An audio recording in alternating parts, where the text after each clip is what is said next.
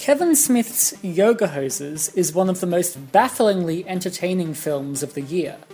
A part time cheesy teen movie, part time goofy horror flick, and full time American satire of Canada, Nazis, Canadian Nazis, kids today, and of course yoga, it never really asks to be taken seriously, just to be enjoyed.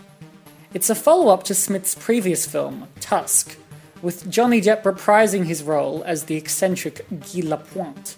However, it still works as a standalone film. Those who haven't seen the first movie will be a bit confused by the odd reference to a man being turned into a walrus, but with a script this off the wall, those moments will hardly stick out. Yoga Hosers follows the misadventures of Colleen McKenzie, played by Harley Quinn Smith, and Colleen Collette, played by Lily Rose Depp. Two best friends who are almost never apart.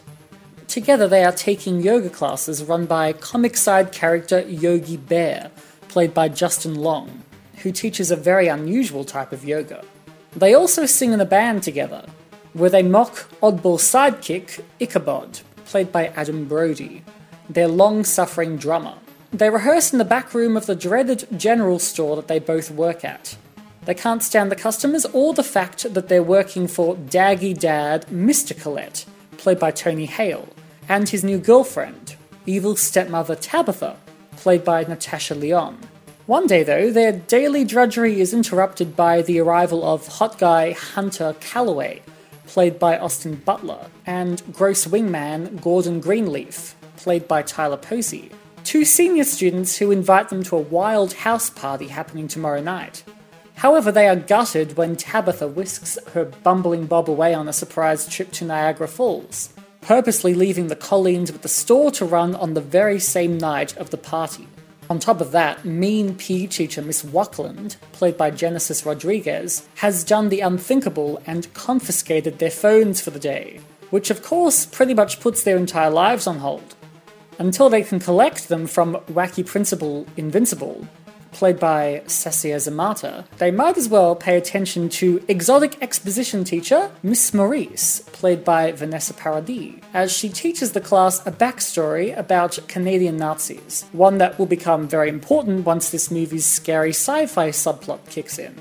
Even before it does, however, Yoga Hosers doesn't feel like your typical trashy teen horror film.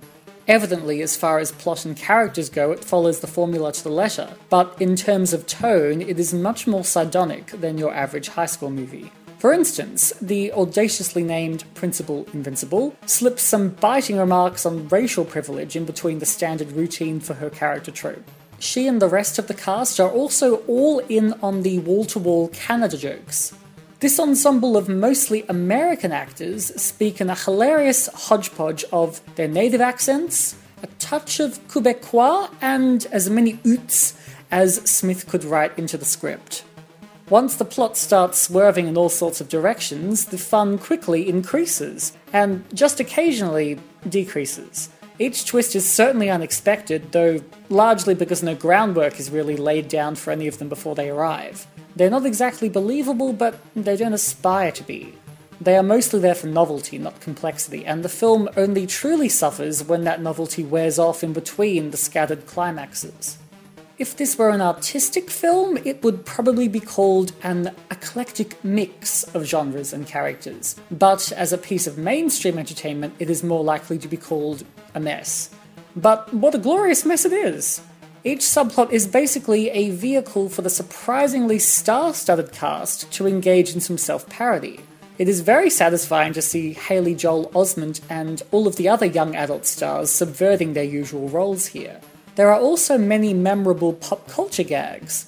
Most of them are very contemporary, such as the uproariously paradoxical reference to Orange is the New Black, has Collette just never noticed that her dad's new girlfriend looks and sounds exactly like Nicky Nichols? Or the actor who plays her? Oh well, who cares?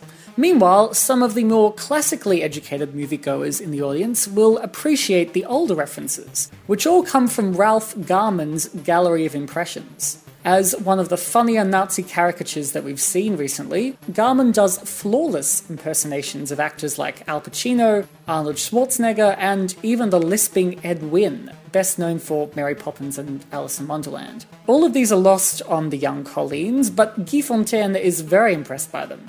It might just sound like Hollywood nepotism to have Lily Rose Depp share scenes with her mum, dad, and even her little brother Jack, all while Harley Quinn Smith is being directed by her dad. But the Depps really do bounce off each other well, and Kevin Smith does get a good performance out of his daughter. The results here might not exactly be cinematic gold, but they are nothing like the debacle that was After Earth or The Godfather Part 3.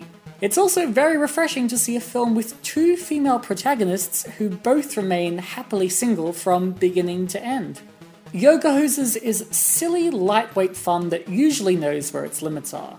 It doesn't attempt to hold its audience's interest for more than 90 minutes, but it does still expect them to engage with its fight scenes even though no suspense is ever properly built for them. Sometimes Kevin Smith seems to forget that, although the Colleens are likeable and enjoyable to watch, since there is no emotional investment made at the start, there can be no dramatic payoff at the end, even though there are plenty of good comedic payoffs.